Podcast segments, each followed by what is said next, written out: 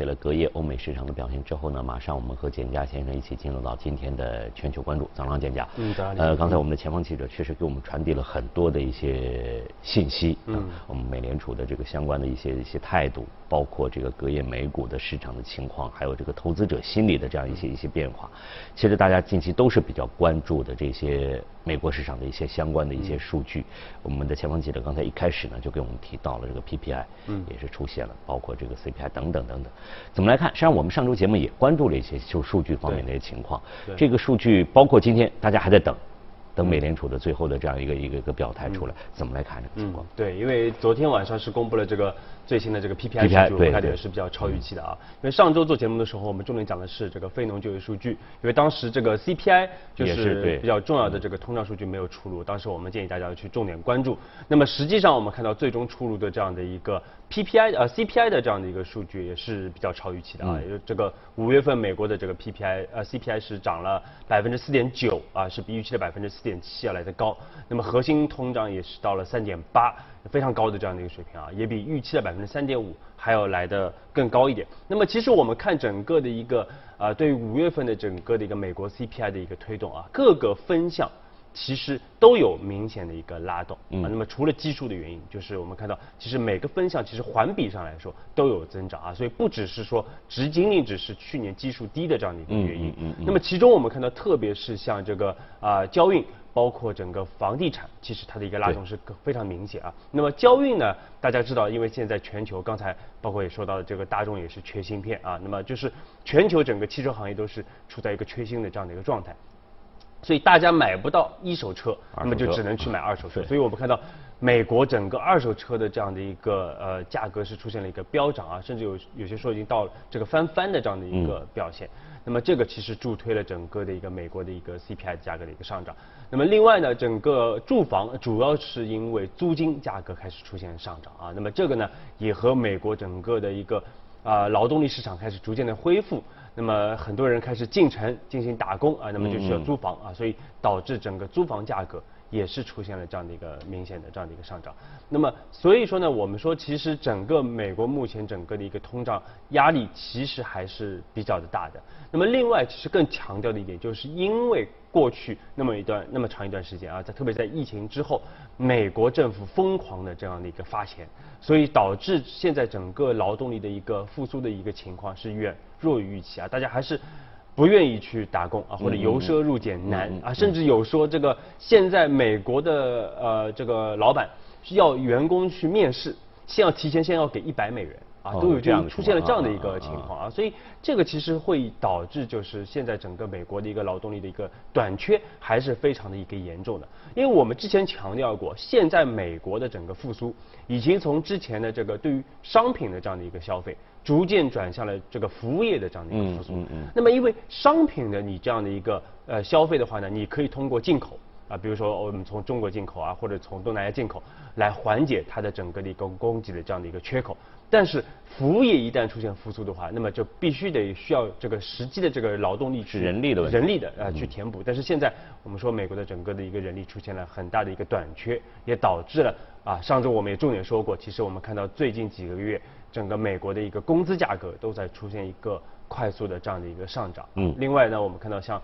这个像物流行业也是出现了比较明显的一个人流的一个短缺啊，这就导致了。整个通胀的一个上涨，我们说还是有比较强的这样的一个持续性的啊，所以总体来看，我们看到美国目前所处的一个情况，还是一个弱就业和高通胀的这样的一个呃局面。嗯嗯。但是如果随着这样一个局面继续延续的话，比如说呃，实际上刚才你也提到了，其实我们前方记者也提到了，他现在向这个服务消费这方面上，其实是有需求的。对。那么一方面呢，我可能用工的成本是在不断增加。对。但随随后呢，恐怕这个人力他还是会逐渐、逐渐、逐渐回来。回来的话，大家也会关心，就是这个通胀是否可以持续。在这个持续是否的这个问题上，大家也是比较关注的。这个观点也是也也是有不同的。有人认为可能这个通胀是不可持续的，也有说极有可能会发生一个继续持续的情况。对，这样的话，如果说我们来预测这个情况，是不是对市场，包括美股，甚至包括美债的情况，都会产生比较大的一个影响？对，其实呢，这个呢，也是我们看到这个呃，现在大家分歧点非常大啊，因为。啊，有些人认为可能相相信美联储的这样的一些态度，就是说认为通胀可能是短期的。但是我们认啊，包括我们自己的观点也认为，其实美国的整个通胀它的一个延续性啊会来得更强一点。这个是未来市场从中长期的角度来说一个非常大的这样的一个风险。但是呢，我们从市场的这样的一个表现来看，非常有意思啊。那么上周整个数据公布之后，一开始呢。是这个这个通胀预期是开始出现上升的，因为确实超预期嘛，啊，所以我们看到像黄金啊，包括美元都是出现上涨，美债是出现了一个下跌。但是呢，很快十五分钟之后，我们看到市场出现了一个大幅的一个逆转啊，包括我们看到现在这样的整体的这样的一个情况，就是呢，其实这个这个情况是在这个当时非农就业数据公布之后也出现过类似的一个情况，就是非农就业数据虽然说比较低预期，但是呢，我们可以看到美国的整个对于二零。一二三年年底加息的这样的一个预期是出现了一个减弱，那么现在又是这样的一个情况，虽然通胀超预期，但是大家对于整个美联储收紧货币的这样的一个态度反倒是出现了一个减弱，那么这个是怎么解读啊？这个其实就是我们说市场啊越来越啊理解美联储，或者越来越去适应美联储现在新的这样的一个货币政策的一个框架，也就是说美联储现在更关注的是就业的一个问题。而不是通胀的一个问题啊，所以他们还是能去容忍整个通胀在一个比较高的一个水平啊。那么更多的会去关注就业市场的这样的一个变化，所以我们还是强调，可能非农就业数据可能会比通胀数据要对美联储的这样货币政策影响要来的大，要来的更大一点。啊，另外呢，但是我们要强调的一点就是，因为现在我们看到美国啊，特别是在疫情之后，整个美国的因为大量的放水啊，所以现在美股的。呃，这个衍生品的一个交易啊，是处在一个历史的一个最高的这样的一个位置。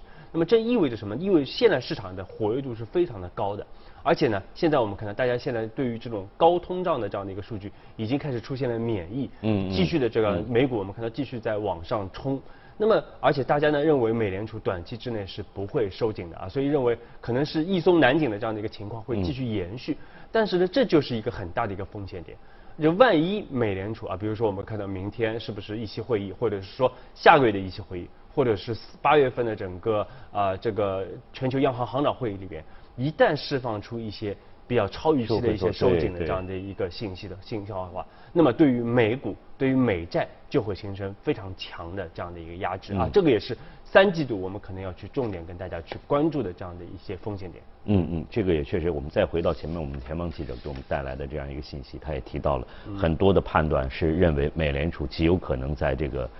明天应该是我们北京时间的明天的这样一个一个一个议息会议之后，最后一次发出这样一个鸽派的这样一个个声音。对。那么这个确实，相信它稍微的某一个松动或者稍微的一个转向，都会给投资者心理带来非常非常大的这样一个一个影响。那如果我们继续顺着顺着这条线往下走，我们看到了这个通胀的这样一个预期，或者看到了目前的这个通胀的这样一个数据的报表的话，那么是否也和其他的全球的供应链会产生一些影响？比如我们也看到了大宗商品的持续的。对，上行。对，这个我们其实，在刚才提到原因的话，除了去年这个低基数，大宗商品价格，嗯，虽然不是核心的啊，非核心的上是是原油这些，但是实际上这个这个是否也会产生比较大的影响？尤其简家刚才提到了物流这方面，这个是不是也会带来一系列的一些连锁的反应？没错，因为现在呢，其实大家从特别从去年。这个疫情之后啊，其实特别从下半年开始呢，全球经济开始逐渐的一个复苏啊。但是呢，这复苏里边我发觉非常大的一个问题就是全球整个供应链啊有明显的这样的一个问题啊，所以导致了很多商品价格出现了一个比较大幅的这样的一个上涨。而且这样的一个上涨，它它体现出一些特点啊。一方面就是我们看到，就是原意呃这个产品的这样的一个需求国。它的一个复苏要比产品的供给国，也就是原材料的这个生出口国啊，它的整个复苏要来得更快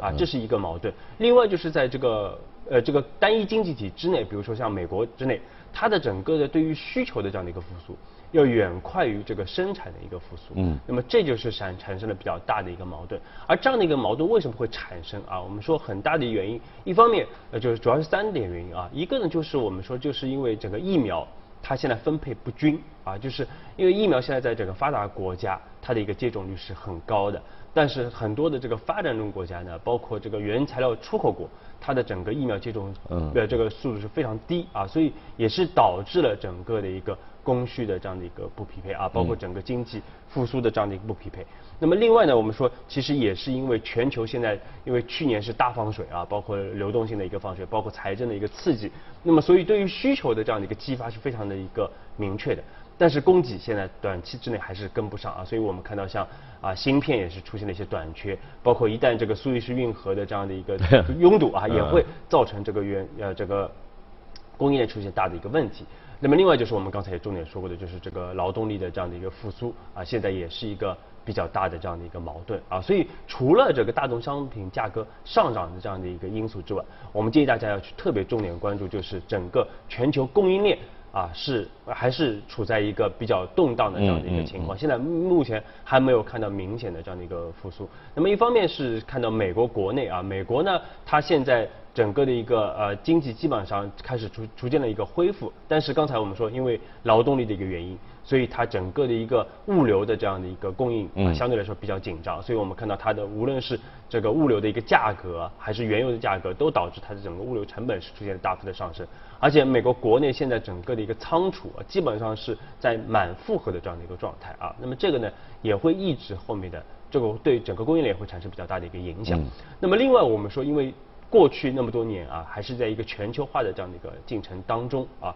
这次疫情呢是对全球啊全球化是一个非常大的这样的一个考验，因为很多商品啊，它是在全球各地进行销售，然后再统一组装的。只要一个环节出现问题，那么它就会有很大的这样的一个外溢性啊，很大的一个外溢性。比如说我们看到，这一旦一个芯片出现问题，对全球的汽车供应链啊都会产生巨大的这样的一个影响啊。那么另外呢，我们说看到像欧洲也是这样的，欧洲虽然说它的需求没有完全的一个复苏，但是我们看到它像它的一个建材的一个供给已经出现了问题，就是说需求还没复苏，但是供给已经出现了一个问题，导致价格的一个上涨啊。所以这个呢是。大家后面要去重点关注，什么时候整个的一个供应链可能会出现一个缓解啊？这个是后面要去持续的去关注。那么这个对于市场会有什么影响呢？因为其实我们说过去那么多年啊，就是过去特别是十年，大家已经开始适应低低通胀、低增长的这样的一个环境啊，所以其实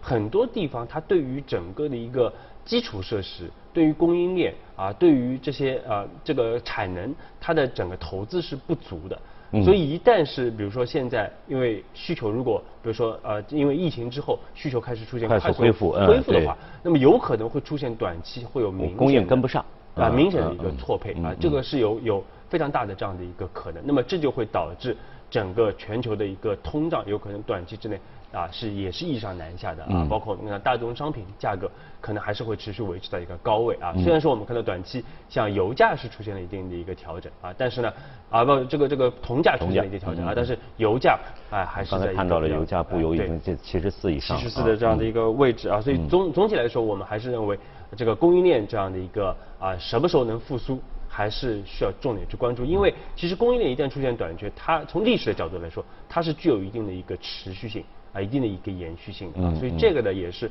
对未来啊，在各个环节大家要去关注它对于整个经济基本面的这样的一个某一个链条出现一些问题的话，其中它的这样一个这个连锁反应是是是比较大的，是这样情况啊。好，那有关这个话题呢，我们先和大家一起关注到这儿，我们马上呢再进入到今天的热股来看一下，今天呢给各位带来的是这个家居板块里的家得宝啊，呃。